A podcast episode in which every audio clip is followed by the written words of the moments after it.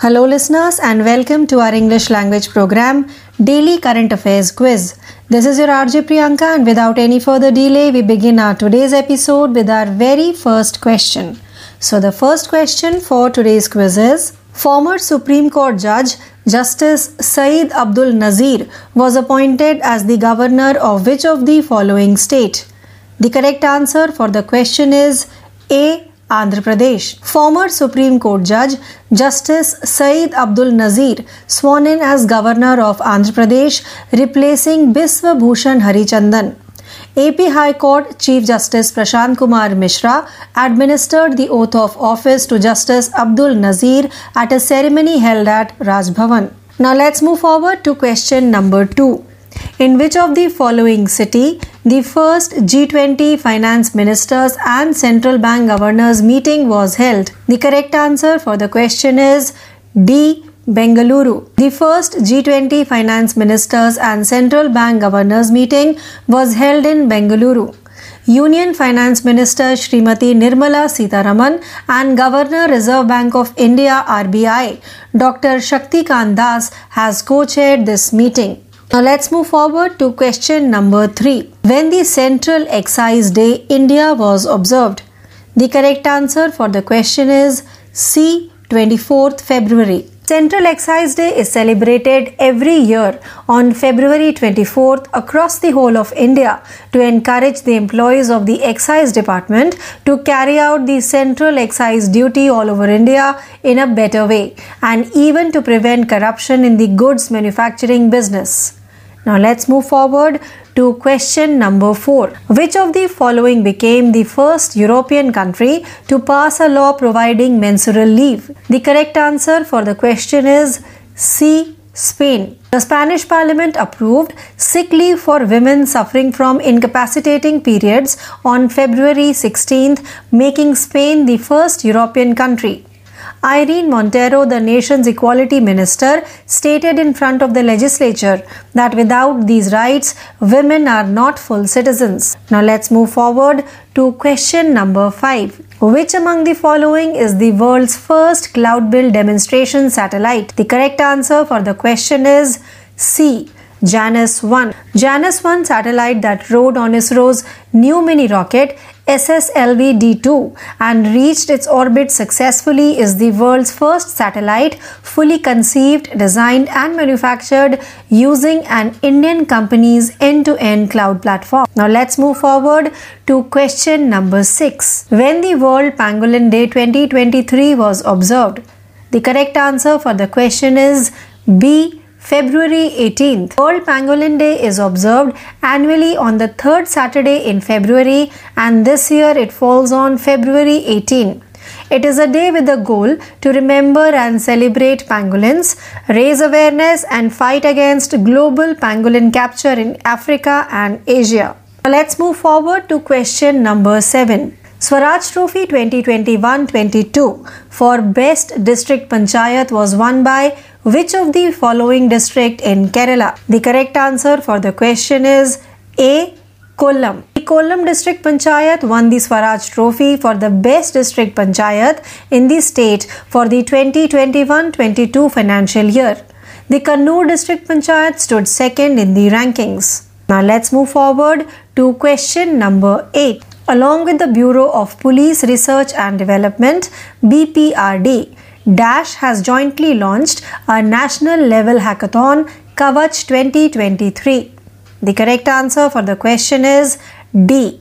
All India Council for Technical Education. Advancing India's Cyber Preparedness, Kavach 2023, a national level hackathon, was jointly launched by the All India Council for Technical Education AICTE and the Bureau of Police Research and Development BPRD to identify innovative ideas and technological solutions for addressing the cyber security and cybercrime challenges of the 21st century. Now let's move forward to question number 9. Which of the following ministry has launched the M-Passport police app? The correct answer for the question is C. Ministry of External Affairs. The Ministry of External Affairs MEA has introduced the M-Passport police app. The app aims to streamline and expedite police verification during the passport issuance process.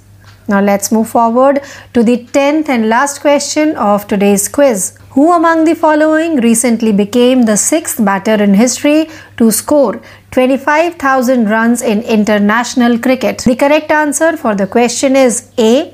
Virat Kohli. Star Indian batter Virat Kohli made history as he became the 6th batter in history to score 25,000 or more runs in international cricket. He broke the legendary Sachin Tendulkar's record to become the fastest batter in international cricket history to score 25,000 runs. So with this question, we have now come to an end of today's episode of Daily Current Affairs Quiz. Please stay tuned for more learning. This is your RJ Priyanka signing off for the day. Thank you. नमस्कार, आपण ऐकत आहात चालू घडामोडी. मी तेजल आपल्या सर्वांचं सहर्ष स्वागत करते आजच्या महत्त्वाच्या चालू घडामोडी या सत्रात. आजची पहिली बातमी, महाराष्ट्रातल्या 2 विधानसभा मतदारसंघांची मतमोजणी झाली आहे. कसबा पेठ मतदारसंघात काँग्रेसचे रवींद्र धंगेकर यांनी विजयी आघाडी घेतली, तर चिंचवडमध्ये भाजपाचे अश्विनी जगताप यांनी आघाडी घेतली. पुढील बातमी, पाळीव जनावरांमधील लंपित्वाच्या आजारावर भारतीय पशुवैद्यकीय संशोधन संस्थेनं लस शोधून काढली.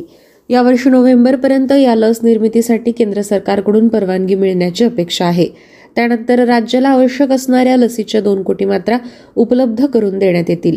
शासकीय संस्थेमार्फत अशी लस निर्मिती करणारं महाराष्ट्र हे पहिलंच राज्य असल्याचं पशुसंवर्धन विभागाचे सहआयुक्त डॉक्टर संतोष पंचपोर यांनी कळवलं आहे. वळूया पुढील बातमीकडे. महाराष्ट्र राज्य माध्यमिक आणि उच्च माध्यमिक शिक्षण मंडळाच्या 9 विभागीय मंडळाच्या वतीनं आयोजित करण्यात येणाऱ्या इयत्ता 10वीच्या लेखी परीक्षेला राज्यात सुरुवात झाली. ही परीक्षा 25 मार्चपर्यंत चालेल. 15,77,256 विद्यार्थ्यांनी परीक्षेसाठी नोंदणी केली होती. त्यात 8,44,116 मुलं आणि 7,33,067 मुली असल्याची माहिती मंडळाच्या वतीनं देण्यात आली. राज्यातील 5,033 केंद्रावर ही परीक्षा पार पडेल. परीक्षेतील गैरप्रकार टाळण्यासाठी संपूर्ण राज्यात 271 भरारी पथकं नेमण्यात आली. यंदापासून प्रथमच लेखी परीक्षेपूर्वी विद्यार्थ्यांसमोर शिक्षा सूचीचं आणि उत्तरपत्रिकेच्या मुखपृष्ठाच्या मागील बाजूस असलेल्या सूचनांचं वाचन करण्याबाबत सर्व माध्यमिक शाळांना सूचना देण्यात आल्या. विद्यार्थ्यांच्या मनावरील ताण कमी करण्यासाठी बहुतांश विषयांच्या पेपरमध्ये खंड ठेवण्यात आला. यंदापासून परीक्षेच्या निर्धारित वेळेपेक्षा 10 मिनिटे आधी प्रश्नपत्रिका न वितरित करता निर्धारित वेळेनंतर 10 मिनिटे वाढवून देण्यात येतील. विद्यार्थ्यांनी मंडळामार्फत प्रकाशित आणि छपाई केलेलं वेळापत्रकच ग्राह्य धरावं असं आवाहन राज्य मंडळाच्या वतीनं करण्यात आलं. पुढील घडामोड, राज्यपालांच्या अभिभाषणात सरकारची ध्येय धोरणं दिसून येत नाही, राज्याच्या आणि जनतेच्या हिताचं हे अभिभाषण नाही, अशी टीका विरोधी पक्ष नेत्यांनी केली. या अभिभाषणात केवळ केंद्र सरकारच्याच 27 योजनांचा उल्लेख आहे. महाराष्ट्र कर्नाटक सीमा भाग केंद्रशासित करण्यासाठी राज्य सरकार कोणतीच पावले उचलत नाही. संकटात असलेल्या शेतकऱ्यांसह सर्वच घटकांना दिलासा देण्यात हे सरकार अपयशी ठरलं. तसंच गुंतवणुकीच्या बाबतीत राज्याला फसवण्याचं काम हे सरकार करत आहे, असा आरोपही अंबादास दानवे यांनी केला. अमृत काळाचा संकल्प या अभिभाषणात दिसत नाही असं सांगत राज्याला प्रेरणा देणारं, शक्ती देणारं, विकासाचं मॉडेल मांडणारं हे अभिभाषण नव्हतं असं दानवे म्हणाले. प्रश्नोत्तराच्या तासात राज्यातील डोंगरदऱ्यांमधील अवैध उत्खननाला चाप लावण्यासाठी राज्याचं स्पष्ट धोरण आणलं जाईल, अशी माहिती महसूल मंत्री राधाकृष्ण विखे पाटील यांनी दिली. नाशिक जिल्ह्यातील ब्रह्मगिरी पर्वत आणि सह्याद्री पर्वत रांगांमधील डोंगरांवर होत असलेलं अवैध उत्खनन रोखण्यासाठी उपाययोजना करण्याबाबतचा तारांकित प्रश्न उद्धव ठाकरे गटाचे सुनील शिंदे यांनी विचारला होता. त्याला उत्तर देताना ते बोलत होते. या प्रकरणी अप्पर आयुक्तांमार्फत चौकशी सुरू असल्याचं विखे पाटील यांनी सांगितलं. पुढील बातमी, भारत खाण क्षेत्रात आत्मनिर्भर व्हावा आणि वर्ष 2026 ते 2027 पर्यंत राष्ट्रीय स्थूल उत्पादनात किमान 2.5% योगदान देण्याचा प्रयत्न केला पाहिजे, अशी अपेक्षा केंद्रीय खाणमंत्री प्रल्हाद जोशी यांनी व्यक्त केली. नागपूरच्या इंडियन ब्युरो ऑफ माइन्सच्या 75व्या वर्धापन दिनाच्या कार्यक्रमाला प्रल्हाद जोशी यांनी संबोधित केलं तेव्हा ते बोलत होते. अधिक खाण अन्वेषण साध्य करण्यासाठी आपण तंत्रज्ञान, कृत्रिम बुद्धिमत्तेचा वापर आणि सर्वोत्तम जागतिक पद्धतींचा अवलंब केला पाहिजे. भारताने औष्णिक कोळशाची आयात शून्य करण्याचा निर्णय घेतला. यावर्षी देशात एकूण कोळसा उत्पादन सुमारे 900 दशलक्ष टन असेल, तर पुढील वर्षी एकट्या कोल इंडिया लिमिटेडद्वारे 1 अब्ज टन कोळसा निर्मिती होईल, असंही जोशी यांनी सांगितलं. खाण क्षेत्रात आणलेल्या विविध सुधारणांवर भर देताना खाणमंत्री म्हणाले की मंत्रालयाने खनिज सवलतीतील 49 नियम आणि खनिज संवर्धन तसंच विकासातील 24 नियमांचे गुन्हेगारी स्वरूप रद्द केले. लिलाव पद्धती सुरू झाल्यापासून 2015 पासून ते आतापर्यंत 239 खनिज ब्लॉक्सचा लिलाव करण्यात आला. 2011 नंतर 131 खनिज ब्लॉक्सचा लिलाव करण्यात आला. राज्य सरकार आणि उद्योग समूह तसेच संबंधित हितधारकांच्या मदतीने हे खनिज ब्लॉक्स 5 वर्षात कार्यान्वित करण्याची गरज त्यांनी यावेळी अधोरेखित केली. कॅनडा, दक्षिण आफ्रिकेसारख्या विकसित देशात सुद्धा भारताकडे उपलब्ध असलेली मायनिंग टेनमेंट सिस्टम उपलब्ध नसल्याचं खाण मंत्रालयाचे सचिव विवेक भारद्वाज यांनी सांगितलं. पुढील बातमी. राज्यात तालुका, जिल्हा आणि उच्च न्यायालयात ई फायलिंग सक्तीला 31 मार्चपर्यंत मुदतवाढ देण्यात आली. महाराष्ट्र आणि गोवा वकील परिषद अधिकारी तसंच उच्च न्यायालयाचे न्यायाधीश यांच्यात नुकत्याच झालेल्या बैठकीत हा निर्णय घेण्यात आला. ई फायलिंगमध्ये ठराविक वकिलांचा एकाधिकार टाळण्यासाठी वरिष्ठ वकिलांनी देखील तंत्रज्ञान अवगत करत याबाबतचं प्रशिक्षण घेतलं पाहिजे असं याबाबतच्या वृत्तात म्हटलं आहे. पुढील घडामोड. प्रधानमंत्री नरेंद्र मोदी यांनी नवी दिल्लीत रायझिना संवादाच्या 8व्या भागाचं उद्घाटन केलं. या प्रसंगी इटलीच्या प्रधानमंत्री जॉर्जिया मेलॉनी प्रमुख पाहुण्या म्हणून उपस्थित होत्या. भारताचे परराष्ट्र व्यवहार मंत्रालय आणि ऑब्झर्व्हर रिसर्च फाउंडेशन यांच्या संयुक्त विद्यमाने आयोजित केलेला रायसिना संवाद ही भारताने भूराजकीय आणि भौगोलिक धोरणाविषयी चर्चा करण्यासाठी भरवलेली एक महत्त्वाची परिषद आहे. चिथावणी, अस्थिरता, अशांतता, वादळातील दीपस्तंभ हा यावेळच्या 3 दिवसीय परिषदेचा विषय आहे. या परिषदेत 100हून अधिक देशांचे मंत्री, सैन्याधिकारी, उद्योजक, नेते, धोरणतज्ञ, विचारवंत आणि युवा नेते सहभागी होत आहे. भारताच्या G20 अध्यक्षतेच्या पार्श्वभूमीवर यावर्षीच्या परिषदेला विशेष महत्त्व प्राप्त झालं आहे. पुढील बातमी. नायजेरियामध्ये राष्ट्रपती पदासाठी झालेल्या निवडणुकीत सत्तारूढ पक्षाचे बोला टिनुबू विजयी झाले. त्यांनी आफ्रिकेतील सर्वाधिक लोकसंख्या असलेल्या नायजेरियाच्या राष्ट्रपती पदासाठी शपथ घेतली. याआधी लागोस राज्याचे गव्हर्नर म्हणून ते कार्यरत होते.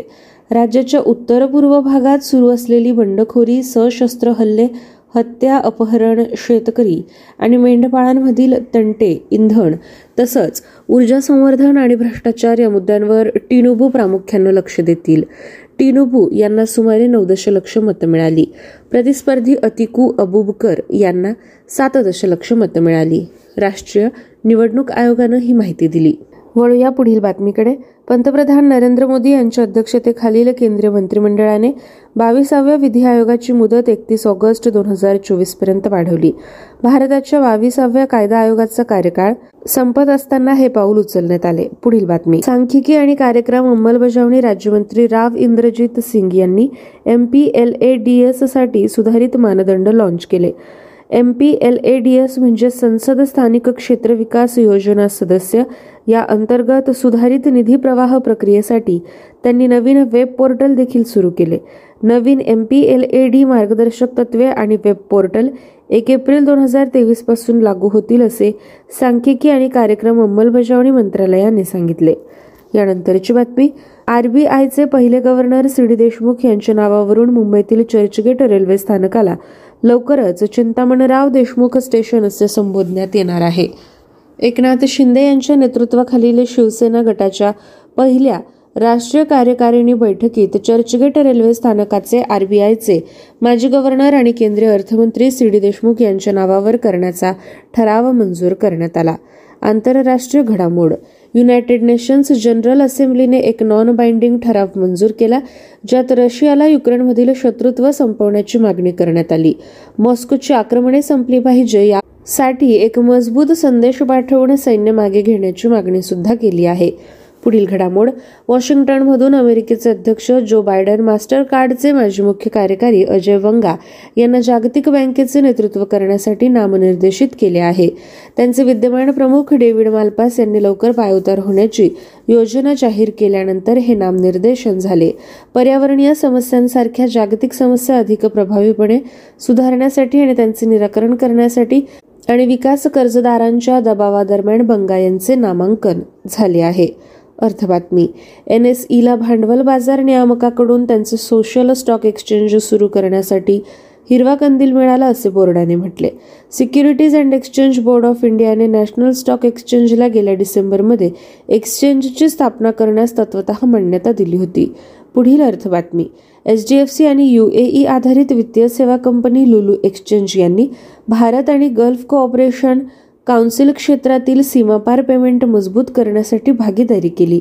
HDFCच्या ऑनलाईन आणि लुलू एक्सचेंजद्वारे समर्थित मोबाईल बँकिंगद्वारे भारतात पैसे पाठवणे सक्षम करण्यासाठी दोनही बाजूंनी सामंजस्य करारावर स्वाक्षरी केली. यानंतरची घडामोड. सारस्वत बँकेने आपल्या किरकोळ आणि कॉर्पोरेट ग्राहकांसाठी सर्व चॅनल डिजिटल बँकिंग सोल्युशन्स लागू करण्यासाठी सिंगापूर स्थित डिजिटल बँकिंग सोल्युशन्स प्रदाता टॅगिट सोबत भागीदारी केली. असोसिएशन अंतर्गत बँक ग्राहकांचा अनुभव वाढवण्यासाठी टॅगिटच्या मोबिक्स डिजिटल बँकिंग प्लॅटफॉर्मचा वापर करेल. पुढील अर्थबातमी. कर्नाटक बँक आणि पैसालो डिजिटल लिमिटेड भारतीय रिझर्व्ह बँकेकडे नोंदणीकृत नॉन डिपॉझिट न घेणाऱ्या NBFCने लहान उत्पन्न विभागाला आर्थिक सहाय्य देण्यासाठी आणि सूक्ष्म तसंच लघु उद्योग विभागाला चालना देण्यासाठी सहकर्ज देण्याची व्यवस्था केली. या व्यवस्थेमुळे कर्नाटक बँकेच्या कमी खर्चाच्या निधीचा आणि त्यांच्या एंड टू एंड डिजिटल क्षमतांचा फायदा होईल. लहान तिकीट प्राधान्य क्षेत्रातील कर्जांचे सोर्सिंग, सर्व्हिसिंग आणि पुनर्प्राप्ती करण्यास मदत होईल. या व्यवसाय बातमीकडे. ई कॉमर्स दिग्गज अमेझॉनने घोषणा केली की ते भारत सरकारच्या ONDC प्लॅटफॉर्ममध्ये सामील होतील. सुरुवातीच्या सहकार्याचा भाग म्हणून ONDC नेटवर्कसह स्मार्ट कॉमर्स आणि लॉजिस्टिक सेवा एकत्रित येतील. अमेझॉन लॉजिस्टिक सेवांमध्ये पिकअप आणि डिलिव्हरी यांचा समावेश होतो. पुढील व्यवसाय बातमी. आर्टिफॅक्ट इंस्टाग्रामचे सहसंस्थापक केविन सिस्ट्रॉम आणि माईक क्रिगर यांच्याद्वारे एक नवीन कृत्रिम बुद्धिमत्ता समर्थित वैयक्तिकृत न्यूज फीड ॲप्लिकेशन नवीन वैशिष्ट्यांसह प्रत्येकासाठी उपलब्ध आहे. आता कोणीही नवीन अनुप्रयोग डाउनलोड वापरू शकतो आणि प्रतीक्षा यादी किंवा फोन नंबर त्यासाठी आवश्यक नाही.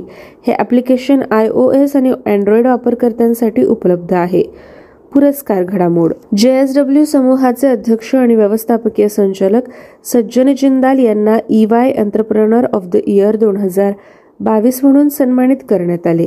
ICICI बँकेचे माजी चेअरमन KV कामत यांच्या नेतृत्वाखालील 7 सदस्यीय ज्युरीने जिंदाल यांची अपवादात्मकसाठी EOY 2022 विजेते म्हणून निवड केली. यानंतरची घडामोड. भारतीय निवडणूक आयोगाच्या मते भारतातील 94.5 कोटी मतदारांपैकी 60% जास्त मतदारांनी त्यांचे आधार क्रमांक त्यांच्या मतदार ओळखपत्रांशी जोडले आहेत. एकूण 56,90,083 मतदार आहेत जे त्यांच्या आधारशी लिंक झाले आहेत. पुढील घडामोड. भारताचे सरन्यायाधीश DY चंद्रचूड यांनी घोषित केले की सर्वोच्च न्यायालयाने आपल्या निर्णयांचा उद्धृत करण्याचा एक समान नमुना सुनिश्चित करण्यासाठी निकालांचे न्यूट्रल सायटेशन्स सुरू केले. तत्पूर्वी सर्वोच्च न्यायालयाने सांगितले की सर्वोच्च न्यायालयातील निर्णय ओळखण्यासाठी आणि उद्धृत करण्यासाठी एक समान, विश्वासार्ह आणि सुरक्षित कार्यपद्धती लागू करण्यासाठी तसंच अंमलबजावणीसाठी पावले उचलली गेली. यानंतरची बातमी. प्रधानमंत्री किसान सन्मान निधी योजनेला 4 वर्ष पूर्ण झाली आहेत. ही प्रधानमंत्री किसान सन्मान निधी योजना किंवा PM किसान योजना प्रधानमंत्री नरेंद्र मोदी यांनी लोकांच्या आर्थिक गरजा पूर्ण करण्यासाठी 2019 साली जमीनधारक शेतकऱ्यांसाठी सुरू केली होती. पंतप्रधान किसान योजनेअंतर्गत देशातील करोडो शेतकऱ्यांच्या बँक खात्यांमध्ये दरवर्षी 3 समान हप्त्यांमध्ये दरवर्षी 6,000 रुपयांची आर्थिक मदत दिली जाते. पुढील बातमी. पंतप्रधान नरेंद्र मोदी यांनी दिल्लीतील तालकटोरा स्टेडियमवर बारिसू कन्नड दिमदिमावा सांस्कृतिक महोत्सवाचे उद्घाटन केले. कर्नाटकची संस्कृती, परंपरा आणि इतिहास साजरा करण्यासाठी बारिसू कन्नड दिमदिमावा या सांस्कृतिक महोत्सवाचे आयोजन करण्यात आले. हे पंतप्रधानांच्या एक भारत श्रेष्ठ भारत या संकल्पनेशी सुसंगत आहे. राज्य बातमी. उत्तराखंड सरकारने खरसाली येथील जानकी चट्टी ते यमुनोत्री धाम असा 3.38 किलोमीटर लांबीचा रोपवे बांधण्याचा करार केला. 166.82 कोटी रुपये खर्चून बांधण्यात येणारा रोपवे प्रवासाचा वेळ सध्याच्या 2 ते 3 तासांवरून केवळ 20 मिनिटांवर कमी होईल. सध्या यात्रेकरूंना खरसाळीहून यमुनोत्री धामला जाण्यासाठी 5.5 किलोमीटरचा प्रवास करावा लागतो. उत्तराखंड पर्यटन विकास मंडळाने SRM इंजिनिअरिंग सोल्युशन्स प्रायव्हेट लिमिटेडला 2 खाजगी बांधकाम कंपनींसोबत करार केला होता. पुढील बातमी. केरळ सरकारने गुरुवायर मंदिरातील सांडपाणी स्वच्छ करण्यासाठी रोबोटिक स्कॅव्हेंजर बंडीकूट लॉन्च केले, जे सर्व चालू मॅनहोलला स्वच्छ करण्यासाठी रोबोटिक तंत्रज्ञानाचा वापर करणारे देशातील पहिले राज्य बनले. राज्य सरकारच्या 100 दिवसांच्या कृती आराखड्याचा एक भाग म्हणून जलसंपदा मंत्री रोशी ऑक्स्टिन यांनी केरळ जल प्राधिकरणद्वारे त्रिशूर जिल्ह्यातील गुरुवायूर सिवरेज प्रकल्पाअंतर्गत बँडीकूट लॉन्च केले. आंतरराष्ट्रीय घडामोड. भूतानने आपल्या डिजिटल पायाभूत सुविधांच्या आधुनिकीकरणाच्या दिशेने एक पाऊल टाकले आहे. हिमालयाच्या राज्याला नुकतेच पहिले डिजिटल नागरिक सापडले. Bhutan national digital identity, mobile wallet, royal highness the Gyalsey Jigme Namgyal Wangchuck हे भूतानचे पहिले डिजिटल नागरिक बनले. पुढील बातमी. पाकिस्तानचे अर्थमंत्री इशाक दार म्हणाले की त्यांच्या देशाला चायना डेव्हलपमेंट बँकेकडून $700 दशलक्ष निधी मिळाला.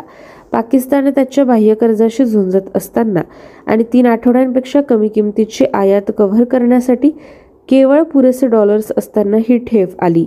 अर्थमंत्री इशाक दार यांनी ठेवीचा उल्लेख पाकिस्तानसाठी लाईफलाईन म्हणून केला. पुढील घडामोड. जागतिक बँकेने युक्रेनच्या बजेटला पाठिंबा देण्यासाठी आणि अत्यावश्यक सेवा रोखण्यासाठी US एजन्सी फॉर इंटरनॅशनल डेव्हलपमेंटकडून $2.5 अब्ज अतिरिक्त अनुदानाची घोषणा केली. यानंतरची घडामोड. भारत आणि गयाना यांनी दक्षिण अमेरिकन देशांकडून दीर्घकालीन क्रूड खरेदी आणि त्याच्या अपस्ट्रीम क्षेत्रातील गुंतवणुकीसह तेल आणि वायू क्षेत्रात सहकार्य करण्याचे मान्य केले. तेलमंत्री हरदीप सिंग पुरी यांनी गयानाचे अध्यक्ष मोहम्मद इरफान अली यांची भेट घेतली. पुढील बातमी. फायनान्शियल ॲक्शन टास्क फोर्स ही आर्थिक गुन्ह्यांवर नजर ठेवणारी जागतिक संस्था मॉस्कोच्या युक्रेनमधील संघर्षाने FATFच्या तत्वांचे उल्लंघन केल्याचे आढळून आल्यानंतर रशियाचे सदस्यत्व निलंबित करत आहे. वळूया अहवाल बातमीकडे. हेज विथ क्रिप्टो संशोधनानुसार 2023 मध्ये भारत क्रिप्टोचा अवलंब करण्यास तयार असलेला 7वा सर्वात मोठा देश म्हणून उदयास आला. 2023 मध्ये क्रिप्टो करन्सी स्वीकारण्याच्या बाबतीत 10 पैकी 7.37 गुणांसह ऑस्ट्रेलिया हा सर्वात मोठा देश आहे. क्रिप्टो करन्सी आणि इतर डिजिटल मालमत्तांची विक्री ऑस्ट्रेलियामध्ये कायदेशीर नियमन करत आहे. यानंतर क्रिप्टो दत्तक घेण्यास USA 10 पैकी 7.07 गुणांसह दुसरा सर्वात मोठा देश ठरला. सध्या देशभरात 33,630 क्रिप्टो ATM आहेत.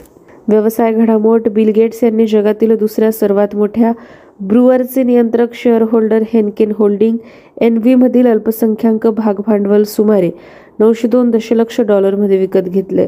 डच नियामक AFMद्वारे दाखल केलेल्या माहितीनुसार मायक्रोसॉफ्टचे संस्थापक आणि परोपकारी यांनी हेनकेन होल्डिंगचा 3.8% भाग घेतला. यांनी हेनकेन होल्डिंगमधील 6.65 दशलक्ष शेअर त्यांच्या वैयक्तिक क्षमतेनुसार आणि आणखी 4.18 दशलक्ष share Bill and Melinda gate foundation ट्रस्टच्या माध्यमातून खरेदी केले.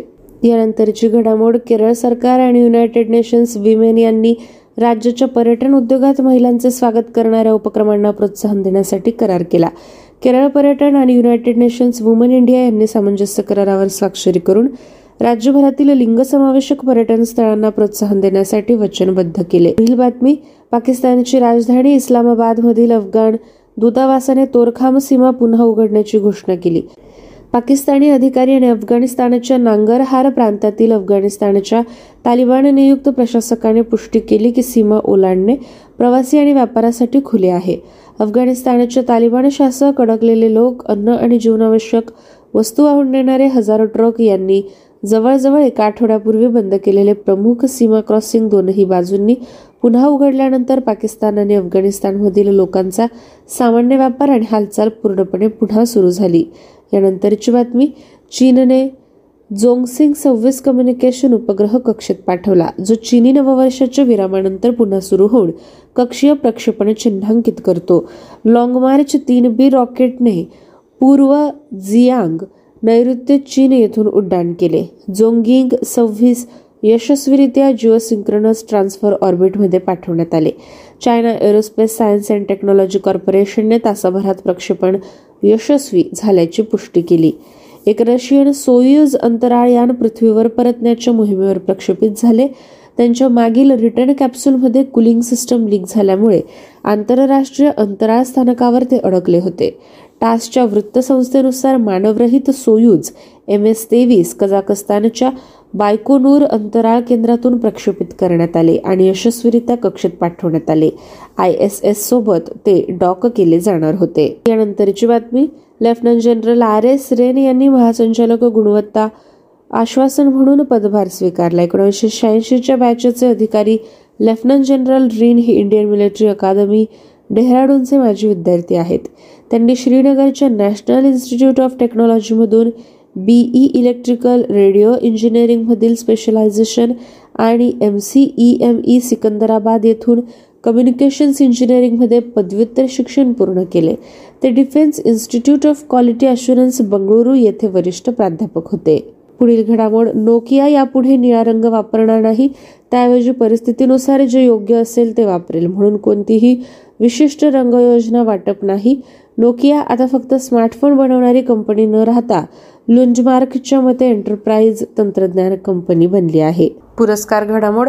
संगणक शास्त्रज्ञ हरी बालकृष्णन यांना 2023चा मार्कोनी पुरस्कार जाहीर झाला. डॉक्टर बालकृष्णन यांना वायर्ड आणि वायरलेस नेटवर्किंग, मोबाईल सेन्सिंग आणि वितरित प्रणालींमध्ये मूलभूत योगदानासाठी उद्धृत करण्यात आले. मार्कोनी पारितोषिक हा संगणक शास्त्रज्ञांसाठी सर्वोच्च सन्मान आहे. विद्यार्थ्यांना आज अशा पद्धतीने आपण चालू घडामोडींचा आढावा घेतला आहे. पुनः भेटू या पुढील सत्रात. धन्यवाद. नमस्कार प्यारे दोस्तों, आप सुन रहे daily current affairs update Hindi भाषा का यह कार्यक्रम. मैं आरजे उद्धव आप सभी का इस कार्यक्रम में तहे दिल से स्वागत करता हूँ. चलिए बढ़ते हैं आज के अपडेट की ओर. आज के अपडेट है पूर्व राष्ट्रपति प्रतिभा पाटिल के प्रति और पूर्व विधायक देव सिंह शेखावत का पुणे में निधन हुआ. भारत की पहली महिला राष्ट्रपति प्रतिभा पाटिल के पति देव सिंह शेखावत का हाल ही में दिल का दौरा पड़ने से पुणे के एक अस्पताल में 89 वर्ष की आयु में निधन हो गया. उनके परिवार ने बताया, प्रधानमंत्री नरेंद्र मोदी ने उनके निधन पर शोक व्यक्त किया है. डॉक्टर देव सिंह शेखावत जी के निधन पर मेरी संवेदनाएं हमारी पूर्व राष्ट्रपति श्रीमती प्रतिभा पाटिल जी और उनके परिवार के साथ है. उन्होंने अपने विभिन्न सामुदायिक सेवा प्रयासों के माध्यम से समाज पर एक पहचान बनाई. ओम शांति उन्होंने ट्वीट किया. 1980 से 1990 तक शेखावत अमरावती निर्वाचन क्षेत्र से चुने गए थे. अगली अपडेट है रक्षा के बारे में. भारत इलेक्ट्रॉनिक्स ने एडवांस मीडियम कॉम्बैक्ट एयरक्राफ्ट कार्यक्रम के लिए ADA DRDO के साथ समझौता ज्ञापन पर हस्ताक्षर किए. भारत इलेक्ट्रॉनिक्स लिमिटेड ने 5वीं पीढ़ी के एडवांस मीडियम कॉम्बैक्ट एयरक्राफ्ट कार्यक्रम के लिए रक्षा अनुसंधान और विकास संगठन और एयरोनॉटिकल डेवलपमेंट एजेंसी के साथ एक समझौता ज्ञापन पर हस्ताक्षर किए हैं. एडवांस मीडियम कॉम्बैक्ट एयरक्राफ्ट 5वीं पीढ़ी का बहुभूमिका वाला सभी मौसम में काम करने वाला लड़ाकू विमान है, जिसे उच्च उत्तरजीविता और स्टेल्थ क्षमता के साथ डिजाइन किया गया है. लड़ाकू जेट हवाई श्रेष्ठता, जमीनी हमले, दुश्मन की हवाई रक्षा के दमन और इलेक्ट्रॉनिक युद्ध मिशन को अंजाम देने में सक्षम होगा. बढ़ते हैं अगली अपडेट है खेल के बारे में. विघ्नेश और विशाख NR बने भारत की पहली ग्रैंड मास्टर भाइयों की जोड़ी. भारत के शतरंज खिलाड़ी विघ्नेश NR जर्मनी के IM एल्जा स्नाइडर को हराकर जर्मनी के बैंड जिबिशनाहन में 24वां नॉर्थ वेस्ट कप 2023 जीतने के बाद भारत के 80वें ग्रैंड मास्टर बन गए हैं. चेन्नई के इस खिलाड़ी ने लाइव रेटिंग में 2500 का आंकड़ा पार करने के बाद यह उपलब्धि हासिल की. विघ्नेश के बड़े भाई विशाख NR 2019 में भारत के 59वें GM बने थे. इस प्रकार विशाख और विघ्नेश भारत के पहले भाई बन गए हैं जो ग्रैंड मास्टर हैं. भारतीय शतरंज समुदाय ने इन दोनों भाइयों को उनकी अविश्वसनीय उपलब्धि पर बधाई दी है और इसे देश के लिए गर्व का क्षण बताया है. अगली अपडेट है रक्षा के बारे में. भारतीय नौसेना ने समुद्री जागरूकता पर सेशेल्स के साथ समझौता ज्ञापन पर हस्ताक्षर किए. समुद्री सुरक्षा में मौजूदा सहयोग को बढ़ावा देने के लिए सूचना सहयोग नेटवर्क का विस्तार करते हुए भारतीय नौसेना से संबद्ध IFC IOR information fusion centre India ocean region ने सेल्सियस स्थित क्षेत्रीय समन्वयन संचालन केंद्र के साथ एक समझौता ज्ञापन पर हस्ताक्षर किए हैं. भारतीय नौसेना ने एक बयान में कहा, IFC IOR के निदेशक कैप्टन रोहित वाजपेयी और RCOC के निदेशक कैप्टन सैम गोंटियर द्वारा हस्ताक्षरित समझौता ज्ञापन का उद्देश्य समुद्री डोमेन जागरूकता, सूचना साझाकरण और विशेषज्ञता विकास को बढ़ाने की दिशा में दोनों केंद्रों के बीच सहयोग को बढ़ावा देना है। अगली अपडेट है समझौता के बारे में। ऑकलैंड विश्वविद्यालय टाटा मेमोरियल अस्पताल ने कैंसर देखभाल के लिए समझौता ज्ञापन पर हस्ताक्षर किए हैं। टाटा मेमोरियल अस्पताल मुंबई और विपा ताऊ माता राव ऑकलैंड विश्वविद्यालय ने कैंसर देखभाल में दीर्घकालिक सहयोग में संलग्न होने के लिए समझौता ज्ञापन पर हस्ताक्षर किए हैं। टाटा मेमोरियल अस्पताल भारत में सबसे बड़ा और सबसे प्रसिद्ध कैंसर देखभाल अस्पताल और अनुसंधान केंद्र है।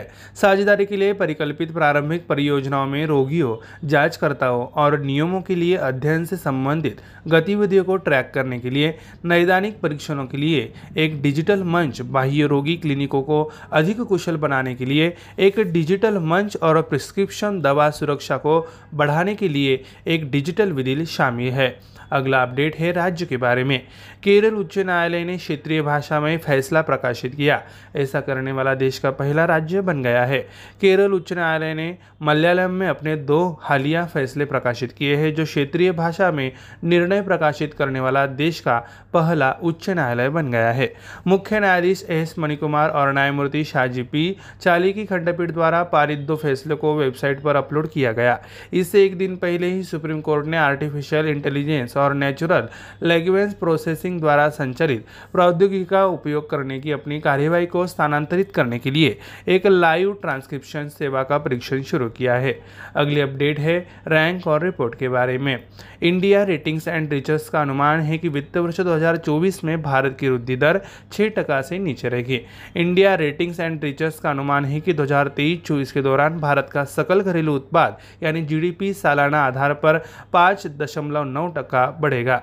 एजेंसी का GDP ग्रोथ अनुमान वित्त वर्ष 2024 के लिए भारतीय रिजर्व बैंक द्वारा अनुमानित 6.4% वास्तविक GDP ग्रोथ से कम है। एजेंसी का कहना है कि वित्त वर्ष 2023 की पहली छमाही में विकास को बढ़ावा देने वाली दबी हुई मांग पहले से ही सामान्य हो रही है। निर्यात, जो उत्साहित था, वैश्विक विकास मंदी से प्रतिकूल परिस्थितियों का सामना कर रहा है और क्रेडिट वृद्धि सख्त वित्तीय परिस्थितियों का सामना कर रही है। सभी वित्त वर्ष 2024 में धीमी आर्थिक वृद्धि का संकेत देते हैं। अगली अपडेट है रक्षा के बारे में। ऑस्ट्रेलिया इस अगस्त में पहली बार मालाबार नौसेना अभ्यास आयोजित करेगा। ऑस्ट्रेलिया इस साल पहली बार मालाबार बहुपक्षीय नौसैनिक अभ्यास की मेजबानी करेगा, जिसमें भारत, ऑस्ट्रेलिया, जापान और अमेरिका शामिल होंगे। ऑस्ट्रेलिया के प्रधानमंत्री एंथनी अल्बनीज और विदेश मंत्री पेनी वोंग के मार्च की शुरुआत में भारत की यात्रा पर आने के साथ ही दोनों देशों के बीच द्विपक्षीय संबंधों की उच्च गति जारी रहेगी, जिस दौरान अधिकारियों ने कहा कि कुछ प्रमुख रक्षा पहलों की घोषणा की जा सकती है। सुश्री वोंग का 1 और 2 मार्च को G20 विदेश मंत्रियों की बैठक में भाग लेने का कार्यक्रम है और श्री अल्बरीज 8 मार्च को द्विपक्षीय यात्रा पर भारत आने वाले हैं। अगली अपडेट है विज्ञान के बारे में। भारत का पहला एग्री चैटबॉट अमा कृषि AI ओशिया में लॉन्च हुआ। राज्यपाल प्रोफेसर गणेश लाल ने कृषि ओडिशा 2023 के समापन सत्र में कृषि क्षेत्र के लिए भारत का पहला AI चैटबॉट अमा कृषि AI लॉन्च किया। अमा कृषि AI चैटबॉट किसानों को सर्वोत्तम कृषि पद्धतियों, सरकारी योजनाओं और 40 से अधिक वाणिज्यिक और सहकारी बैंकों के ऋण उत्पादों के साथ मदद करेगा। यह 10,000 से अधिक किसानों को शामिल करने वाली एक पायलट परियोजना के तहत चलेगा और अगले 2 महीने में इसे पूरी तरह से लागू किया जाएगा। राज्यपाल ने किसानों से राज्य सरकार द्वारा घोषित विभिन्न योजनाओं का लाभ उठाने का आग्रह किया है। अगली अपडेट है खेल के बारे में। एडिडास 350 करोड़ रुपए के सौदे के हिस्से के रूप में भारतीय क्रिकेट टीम को प्रायोजित करेगा। भारतीय क्रिकेट कंट्रोल बोर्ड जर्मनी की बहुराष्ट्रीय कंपनी एडिडास को भारतीय क्रिकेट टीम के कीट प्रायोजक के रूप में 350 करोड़ रुपए में अनुबंधित करने के करीब है। एडिडास का 5 साल का कार्यकाल इस जून से शुरू होगा और मार्च 2028 के अंत तक चलेगा। कंपनी को भारत द्वारा खेले जाने वाले प्रत्येक मैच के लिए 65 लाख रुपए का भुगतान करने की उम्मीद होगी। माल के लिए रॉयल्टी सहित वार्षिक परिव्यय लगभग 70 करोड़ रुपए होने की उम्मीद है। एडिडास किलर जीन्स बनाने वाली कंपनी केवल किरण क्लोदिंग लिमिटेड की जगह लेगी, जो जनवरी 2023 में अंतरिम प्रायोजक के रूप में भी आई थी। प्यारे दोस्तों, हमारा daily current affairs update Hindi भाषा का यह कार्यक्रम यहीं पे समाप्त होता है। मैं आरजे उद्धव आप सभी का इस कार्यक्रम में लेता हूँ इजाजत। तब तक के लिए ऐसे ही बने रहिए, खुश रहिए और सुनते रहिए हमारा प्यारा radio MPSC Guru, spread the knowledge, powered by spectrum academy. नमस्कार प्यारे दोस्तों, आप सुन रहे daily current affairs update Hindi भाषा का क्विज का कार्यक्रम। मैं आरजे उद्धव आप सभी का आज के क्विज कार्यक्रम में आप सभी का तहे दिल से स्वागत करता हूँ। चलिए बिना देरी किए हुए बढ़ते हैं हमारे आज के सवाल जवाब की ओर। सुप्रीम कोर्ट की पूर्व न्यायाधीश न्यायमूर्ति सैयद अब्दुल नजीर को निम्नलिखित में से किस राज्य का राज्यपाल नियुक्त किया गया था? सही उत्तर है, सुप्रीम कोर्ट के पूर्व न्यायाधीश सैयद अब्दुल नजीर ने विश्वभूषण हरिचंदन की जगह आंध्र प्रदेश के राज्यपाल के रूप में शपथ ली। आंध्र प्रदेश उच्च न्यायालय के मुख्य न्यायाधीश प्रशांत कुमार मिश्रा ने राजभवन में आयोजित एक समारोह में न्यायमूर्ति अब्दुल नजीर को पद की शपथ दिलाई। बढ़ते हैं अगले सवाल की ओर। निम्नलिखित में से किस शहर में पहली G20 वित्त मंत्री और केंद्रीय बैंक के गवर्नर की बैठक आयोजित की गई थी? सही उत्तर है, G20 के वित्त मंत्री और केंद्रीय बैंक के गवर्नर की पहली बैठक बेंगलुरु में आयोजित की गई थी। केंद्रीय वित्त मंत्री श्रीमती निर्मला सीतारमण और भारतीय reserve bank governor doctor Shaktikanta Das ने इस बैठक की सह अध्यक्षता की है। अगला सवाल है, केंद्रीय उत्पाद शुल्क दिवस भारत में कब मनाया गया था? सही उत्तर है, केंद्रीय उत्पाद शुल्क दिवस हर साल 24 फरवरी को पूरे भारत में मनाया जाता है, ताकि उत्पाद शुल्क विभाग के कर्मचारियों को पूरे भारत में केंद्रीय उत्पाद शुल्क को बेहतर तरीके से पूरा करने के लिए प्रोत्साहित किया जा सके और यहाँ तक कि माल विनिर्माण व्यवसाय में भ्रष्टाचारों को रोका जा सके। अगला प्रश्न है, निम्नलिखित में से कौन मासिक धर्मावकाश प्रदान करने वाले कानून पारित करने वाला पहला यूरोपीय देश बन गया है? सही जवाब है, स्पेनिश संसद ने 16 फरवरी को मासिक धर्म से पीड़ित महिलाओं के लिए बीमार छुट्टी को मंजूरी दे दी, जिससे स्पेन पहला यूरोपीय देश बन गया है। देश की समानता मंत्री आइरीन मोंटेरो ने विधायकों के सामने कहा कि इन अधिकारियों के बिना महिलाएं पूर्ण नागरिक नहीं है। बढ़ते हैं अगले सवाल की ओर। निम्नलिखित में से कौन सा दुनिया का पहला क्लाउड निर्मित प्रदर्शन उपग्रह है? इसका सही उत्तर है, इसरो के नए मिनी रॉकेट SSLV-D2 पर सवार होकर सफलतापूर्वक अपनी कक्षा में पहुंचने वाला जेनुस-1 यानी जेनुस-1 उपग्रह दुनिया का पहला उपग्रह है, जो भारतीय कंपनी के end to end cloud platform का उपयोग करके पूरी तरह से डिजाइन और निर्मित है। अगला सवाल है, विश्व पेंगोलियन दिवस 2023 कब मनाया गया था? सही उत्तर है, विश्व पेंगोलियन दिवस फरवरी के तीसरे शनिवार को प्रतिवर्ष मनाया जाता है और इस साल यह 18 फरवरी को मनाया गया। यह पेंगोलिन को याद रखने और जश्न मनाने, जागरूकता बढ़ाने और अफ्रीका और एशिया में वैश्विक पेंगोलिन कैप्चर के खिलाफ लड़ने के लक्ष्य के साथ एक दिन है। अगला सवाल है, सर्वश्रेष्ठ जिला पंचायत के लिए स्वराज ट्रॉफी 2021-22 केरल के किस निम्नलिखित जिले ने जीती थी? इसका सही उत्तर है, कोल्लम जिला पंचायत ने 2021-22 वित्तीय वर्ष के लिए राज्य में सर्वश्रेष्ठ जिला पंचायत के लिए स्वराज ट्रॉफी जीती। कन्नूर जिला पंचायत रैंकिंग में दूसरे स्थान पर रही। अगला सवाल है, पुलिस अनुसंधान और विकास ब्यूरो के साथ किसने संयुक्त रूप से एक राष्ट्रीय स्तर का हैकाथॉन कवच 2023 लॉन्च किया? इसका सही उत्तर है, भारत की साइबर तैयारियों को आगे बढ़ाते हुए अखिल भारतीय तकनीकी शिक्षा परिषद और पुलिस अनुसंधान एवं विकास ब्यूरो ने 21वीं सदी की साइबर सुरक्षा और साइबर अपराध चुनौतियों से निपटने के लिए अभिनव विचारों और तकनीकी समाधानों की पहचान करने के लिए राष्ट्रीय स्तर का हैकाथॉन कवच 2023 शुरू किया था। अगला सवाल है, निम्नलिखित में से किस मंत्रालय ने M-Passport पुलिस ऐप लॉन्च किया है? सही जवाब है, विदेश मंत्रालय ने M-Passport पुलिस ऐप लॉन्च किया है। ऐप का उद्देश्य पासपोर्ट जारी करने की प्रक्रिया के दौरान पुलिस सत्यापन को सुव्यवस्थित और तेज करना है। अगला और आखिरी सवाल है, निम्नलिखित में से कौन हाल ही में अंतर्राष्ट्रीय क्रिकेट में 25,000 रन बनाने वाले इतिहास के छठे बल्लेबाज बने? सही उत्तर है, भारत के स्टार बल्लेबाज विराट कोहली अंतर्राष्ट्रीय क्रिकेट में 25,000 या उससे अधिक रन बनाने वाले इतिहास के छठे बल्लेबाज बन गए हैं। महान सचिन तेंदुलकर के रिकॉर्ड को तोड़ दिया और अंतर्राष्ट्रीय क्रिकेट इतिहास में सबसे तेज 25,000 रन बनाने वाले बल्लेबाज बन गए हैं। प्यारे दोस्तों, हमारा daily current affairs quiz Hindi भाषा का यह कार्यक्रम यहीं पे समाप्त होता है। मैं आरजे उद्धव आप सभी से इस कार्यक्रम में लेता हूँ इजाजत। तब तक के लिए ऐसे ही बने रहिए, खुश रहिए और सुनते रहिए हमारा प्यारा radio MPSC Guru spread the knowledge powered by spectrum academy. धन्यवाद। Hello listeners and welcome to our English language program Daily Current Affairs Updates. This is your RJ Priyanka and without any further delay we begin our today's episode with our very first daily update which belongs to the category of obituaries.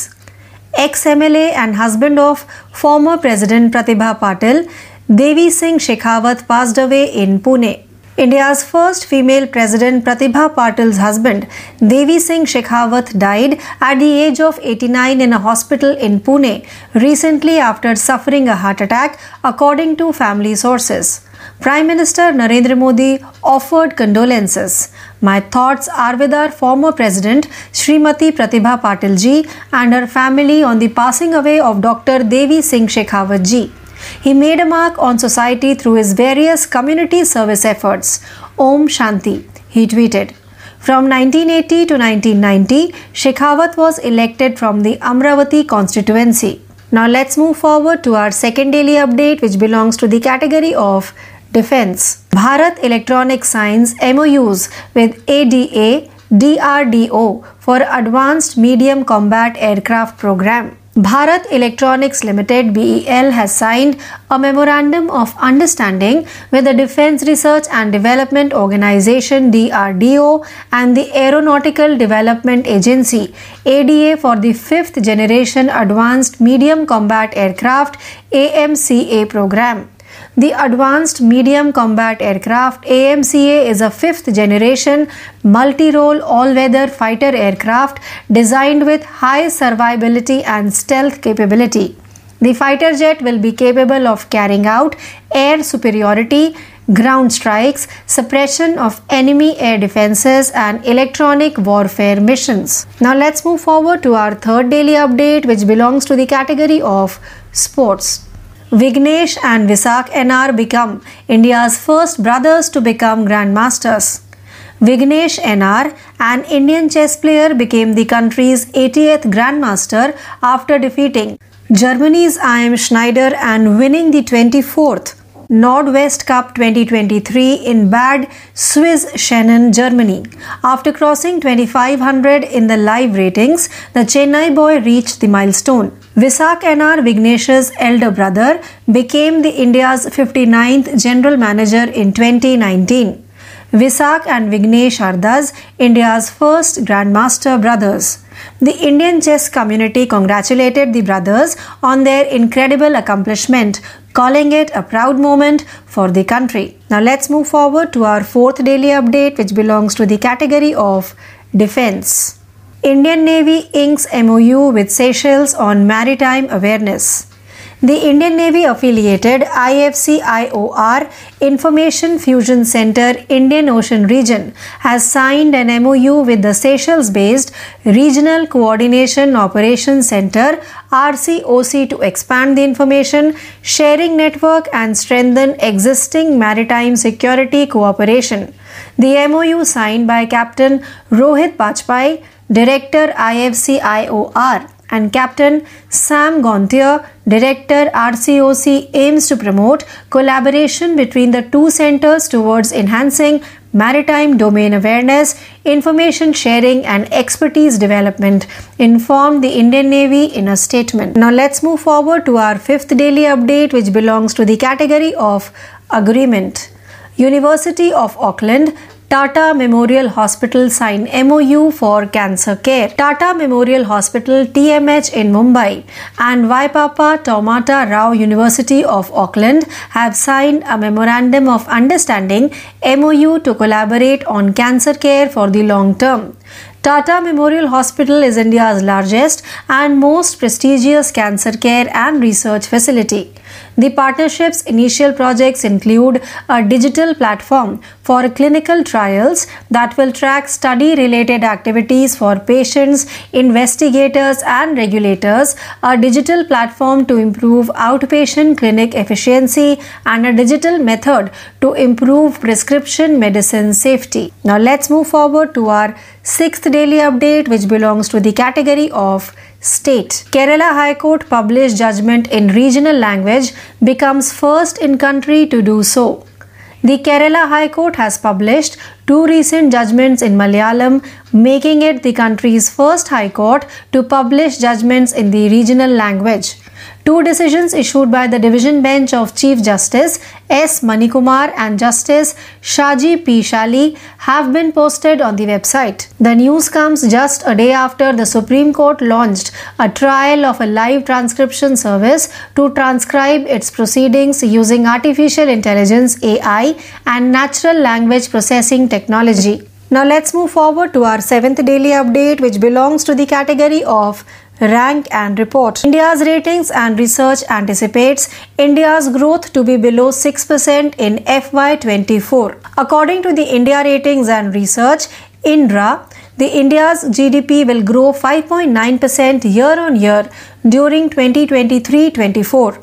The agency's GDP growth estimate is lower than the Reserve Bank of India's RBI 6.4% real GDP growth forecast for FY24. According to the agency, pent-up demand that boosted growth in the first half of the FY23 is already normalizing. Exports, which had been buoyant, are facing headwinds from global growth slowdown, and credit growth is facing tighter financial conditions, all of which point to slower economic growth in FY24. Now let's move forward to our eighth daily update, which belongs to the category of defense.